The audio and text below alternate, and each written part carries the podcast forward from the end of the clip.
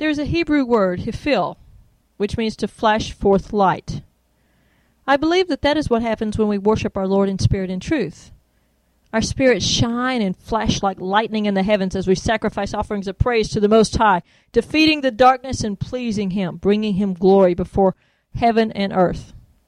Second, we worship the Lord to drive out demonic spirits and prepare our spirits for the preaching and receiving of His Word. That way, we're ready for the Word to enter our hearts and build our faith. But since evil entered his heart and he was exiled from heaven, the devil, our enemy, has been envious of God and works to steal the worship that belongs to the Lord alone. So, because the devil, our foe, cannot stand to hear God praised, it drives him away. That is one of the main purposes of praise and worship before the preaching of the word to drive away the enemy, to get our minds off ourselves and our circumstances, and to focus our hearts and minds on the grace and majesty of God. Praise and worship prepares the way in us, His temple, for a greater manifestation of His presence. Third, we worship the Lord because it changes us and those around us. It frees and delivers and heals us.